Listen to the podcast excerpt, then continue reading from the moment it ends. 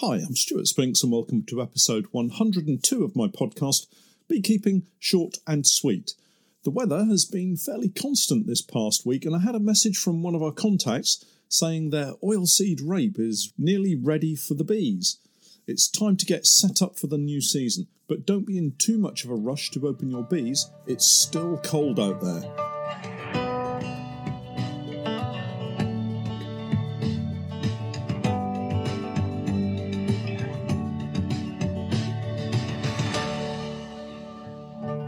Beekeeping Short and Sweet, a beekeeping podcast for the inquisitive beekeeper with a short attention span. A beekeeper, in fact, just like me. I'm grateful to Honeypore Hives for sponsoring in part our podcast for this season. Honeypore Hives, as I'm sure you're aware, are poly Langstroth hives, and we're setting up an apiary full of their hives this season, courtesy of Honeypore. Check out their range of hives and other equipment on their website and I'll leave links to all of the websites in the show notes as usual. Honeypore Hives, designed by beekeepers for beekeepers. Well, I never did get to BeeTradex, and I'm kind of glad that I chose not to go. It seems that it was a good event despite the reduced attendance, but I guess a lot of beekeepers took the same decision that I did in staying away. We've now been told that the second major event of the year has been cancelled, that's the BBKA Spring Convention in April, and it's usually a really good weekend with lots of talks and lectures, hands on sessions, and of course the trade show. Lots of suppliers now seem to be offering show discounts online. So if you have pre ordered or were thinking of buying some new kit, check out your retailer of choice and see what they're offering. There's always bargains to be had, and I'm sure they will want to mitigate their losses by offering some really good deals online. Sign up for newsletters and special offers to make sure that you get notified, although I don't think any of them are selling toilet paper at the moment. Not going to the trade show meant I had time to get a few more plans sorted. I love lists. You can never have too many lists. Jobs that need to be done, kit that needs to be moved, bees that need to be checked. We spent Saturday scraping and washing queen excluders, it was another task on the Integrated Pest Management Plan, or IPM, that we have. Keeping kit nice and clean makes it easier to use and reduces the risk of spreading pests and diseases to all of your bees. Cleaning queen excluders can be a bit of a chore, but once done, they can clean up really well, and it also helps extend the life of them too. In previous years, I've scraped and scorched. The technique involves scraping off all of the wax and as much propolis as possible, and then using a blowtorch to bubble up the remaining propolis to kill anything that might be lurking in it. This year, I wanted to try using the oil drum to boil them clean, and it worked really well. The key, once again, is keeping the water at near boiling point and adding a decent amount of washing soda and washing up liquid. It has the effect of dissolving the propolis and they clean really quickly. I think we ended up with around 70 or 80 queen excluders cleaned, that should be enough to get us through the spring and into the summer period. The plan is to move everything currently in nucs into full size hives at the earliest opportunity, and then get those nuc boxes cleaned up and restocked with new frames and foundation. Always cleaning, it seems. I had a message from one of the farm managers who runs the largest block of oilseed rape that we're going to be pollinating to say that it was beginning to break bud meaning that it had started to flower. That's enough to get your brain racing very fast at the sudden thought of moving bees so early, and it is still really early. The variety of oilseed rape is called Ambassador, and it's one of the earliest cultivars around, I think. I meant to ask him why they go for such an early flowering crop of oilseed rape, because if there aren't pollinators enough to do a good job, it seems to me that it won't get the pollination coverage it requires. Anyway, having a sudden jolt of, oh my goodness, we're not ready, I drove over to the site in question and had a look for myself. Sure enough, the plants are developing really well, and as with most things in nature, there are some faster growing larger plants that were just flowering. The majority, I would say, had well developed flowers but were still quite green, with oilseed rape at the point of flowering, the individual flowers start to turn yellow as the petals develop that familiar colour and begin to open. And there were also a fair number of plants that were way behind the bunch and had only really just started developing flowers. These, I suspect, had been getting too much attention from the pigeons earlier in the winter and had been restricted in growth. So I'm guessing we have around seven to ten days for the major bud break, with more and more plants beginning to open as we move towards that kind of full throttle moment. So I need to get my backside into gear and make sure we have all the equipment needed for a fast start. Each nuc is going to need a full size hive to go into. That's a clean floor, brood box, six brood frames with foundation, a crown board, and roof.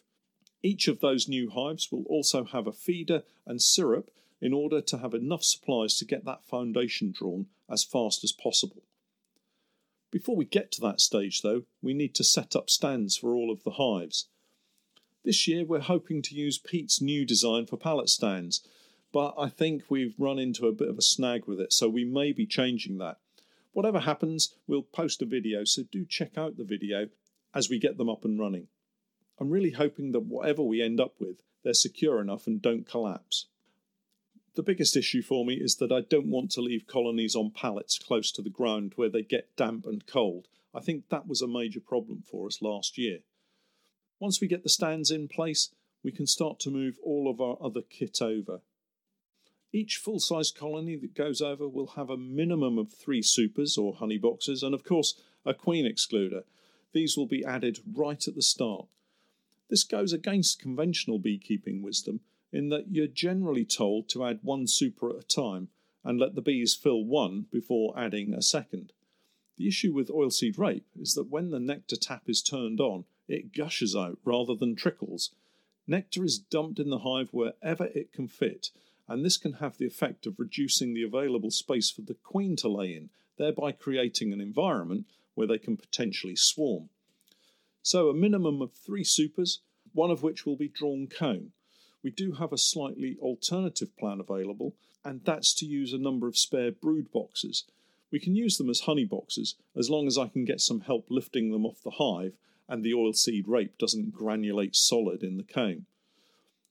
The main job here is to get additional brood frames of foundation drawn so we can use them in late May or June to expand any nucs or swarms that we collect. Hopefully, making sure we have plenty of space on the hives will at the very least buy us some time to check on the swarmiest colonies, while the less swarmy colonies go about their business gathering pollen and nectar. Talking of pollen, I need to make up the pollen traps for the Honeypore Langstroth hives. When I last produced some pollen using our existing pollen trap for the Langstroths, Paul at Modern Beekeeping had already put it together for me, so I'm not exactly sure how they all fit together. There are some instructions, and to be honest, it doesn't look too tricky. It's destined to be another video, so do watch out for that one. I've never cropped pollen in a commercial way before. We only have a few pollen traps, and I've never put my mind to the process. But again, this year it's on the list of things to try out. I'm quite interested in the cleaning and drying process. I haven't yet worked out what we're going to do, but I think it will all depend on how much pollen we actually collect if it's just a couple of pounds or thereabouts, I think I might just pick out the debris by hand and freeze it. I did this with the last very small batch of pollen and ended up feeding it back to the colony it came from, which kind of defeated the object of collecting it in the first place. I might just as well have allowed the bees to store it themselves. There are some quite sophisticated and therefore expensive bits of kit out there for processing pollen, none of which I'm familiar with, well, except for the drying cabinet, which seems fairly self explanatory. I guess there's more research required, and if we do get a lot more than a couple of pounds, I may have to investigate further. On a completely different topic, I've been chatting to an old friend who wants to get back into beekeeping after about five or six years away from it, and he's been offered what he's describing as a job lot of equipment, including complete national hives, extra supers, an extractor, uncapping tray, heated uncapping knife, and lots more. All of the boxes have frames and either comb or foundation in, most of which, it seems, have been destroyed by wax moth. As an excited repeat offender, he's dead keen to buy it all up and throw bees at it as quickly as possible, and I've had to put the brakes on pretty hard for him. when you're either just starting out or getting back into beekeeping, it's really easy to get overexcited and end up buying either way more than you need, or to be honest, getting a load of old kit dumped on you because you're seen as an easy touch. All I would say is please, please, please think about pests and diseases first and foremost before you even start reaching for your banking app. Each and every piece of equipment needs to be thoroughly cleaned and sterilised. Frames need to be cut out, wax rendered, and that's all wax. Don't even start to hide the wax foundation so I can't see it. Frames need cleaning, boiling, and fitting with new fresh foundation. All of the boxes need scraping and scorching, etc., etc., etc. There's a long list of jobs that need to be done in order to get that equipment ready for you to use. Start as you mean to go on and keep your integrated pest management plans at the front of your mind. So, all of you excited first timers out there looking to grab a bargain, slow down, consider what you need and what's on offer, and then go into the negotiations with your eyes wide open. Just going back to the oilseed rape situation, of course, our bees are still in need of warmer weather to really get out foraging, and looking at the forecast, we're in for some quite cold nights now. The effect of this is that it will prevent more bees getting out when the daytime temperatures start to increase a little. An ever expanding brood area means more tiny larvae that need protection from the cold. I've no doubt that many of you will have heard of chilled brood. This is not so much a disease as an outcome of either not enough worker bees to cover all of the brood area or an overexcited beekeeper trying to inspect colonies when the daytime temperature just isn't warm enough. If you imagine taking the roof off your house for a short while and feeling all of that warmth suddenly disappear upwards to replace by much lower temperatures, it's not difficult to see that it would take your home heating system some time to get that back up to temperature again. Now imagine that within a honeybee colony, and you can see how removing the roof and crown board will have the same effect. But wait, I hear you say, the bees will cluster to protect the brood. And yes, you're right. However, we're just at one of those critical times of the year when we have ever increasing brood and decreasing worker bees to look after that brood. Imagine a graph where there are two lines, one showing brood and one showing worker bees. The worker bees line is dropping and the brood line is rising. If your colony reaches critical mass at this point, somewhere around the point that the two lines cross or intersect, you'll have more brood than the worker bees can take care of. And if the temperature suddenly drops and the bees cluster, those larvae on the very outside of the brood area could find themselves literally left out in the cold and they will die. You don't always see this in a colony because once the temperatures go back up, the bees will break cluster They'll remove the dead larvae and you won't notice it.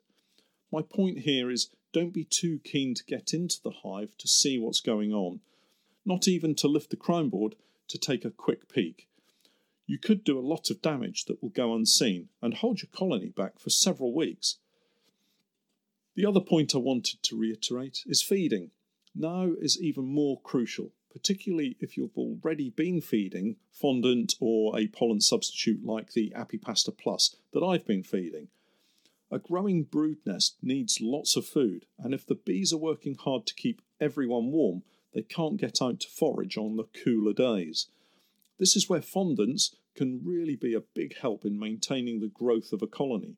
I know some beekeepers will feed a light syrup to promote increased egg laying in the queen. The syrup mimicking a nectar flow, and the bees thinking they have enough food to manage the increased brood.